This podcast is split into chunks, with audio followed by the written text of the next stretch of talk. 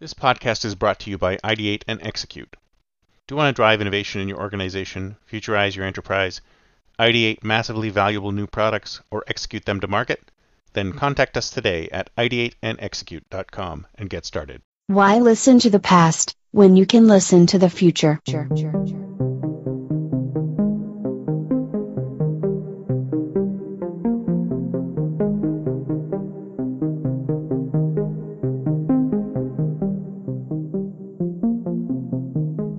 Welcome to the Think Future podcast, broadcasting from deep in the heart of Silicon Valley, California.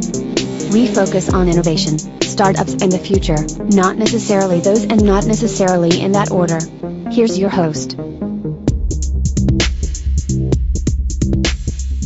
Good morning, everyone, and welcome to the Think Future podcast. I'm your host, Chris Kalabukas, and once again, we're coming at you live from deep in the heart of Silicon Valley, California. We've all heard those possibly apocryphal stories of incredible customer service, where a typically lowly clerk, worker, or customer service rep just goes way beyond the call of duty in order to truly delight a customer. We all know the someone returned tires to Nordstrom's and they didn't even sell them story, or the moved heaven and earth to get a passenger on a plane and move their luggage too story, or the guy drives for 2 hours to deliver a forgotten insert precious item here to a insert unhappy child of your choice here story. What makes these stories so remarkable, whether they're true or not? It's because the individual in question who went above and beyond basically stepped out of the role of shop clerk or airline agent or deli guy and stepped into the role of a human, of a person. Maybe an overly generous and helpful person, but a person. I mean, we applaud these feats of customer service, not because the individual in question did a great job, because their job wasn't to refund tires or find flights or deliver these precious items, but to sell products, find seats, and make burgers or sandwiches or whatever. But if you think about it, during this moment of incredible customer service, they didn't stay in their roles, they didn't stay in their job, they became a person. And in so doing, they found the drive to improve another human's life. It wasn't their job to do any of those things, but they did it anyway, not because they knew that the recipient of the kindness would be a customer for life, but they were just helping another human being. Why doesn't that happen more often? Well, it's simple. I mean, in our current segregated corporate world, we're incentivized to do our job, to play our role, and nothing more. When we step out of our role, for good or bad, we're usually penalized. Whether it's doing less than expected, or maybe coming up with amazing new billion-dollar ideas, amazing new innovators. We're penalized because we're not doing our jobs. Wouldn't it be great if these stories of superhuman customer service were so common that instead of there being so few of those, that we hear stories about them, that the stories of bad customer service were rare?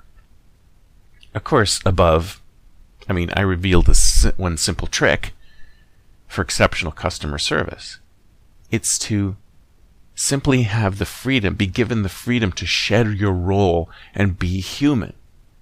And that's what not enough corporates do. They basically don't give their employees the freedom to be human, to step out of their role when need be and truly go out above and beyond for that other person.